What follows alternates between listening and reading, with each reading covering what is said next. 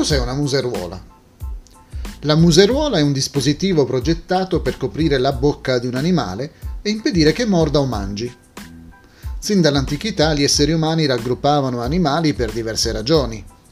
Per esempio, il bestiame era spesso usato per trebbiare il grano. Durante la preparazione i covoni erano slegati e distribuiti sulla superficie dura dell'aia fino a formare uno spesso strato. Poi uno o più animali calpestavano il grano con gli zoccoli o trebbiavano per mezzo di una trebbia o di un altro attrezzo.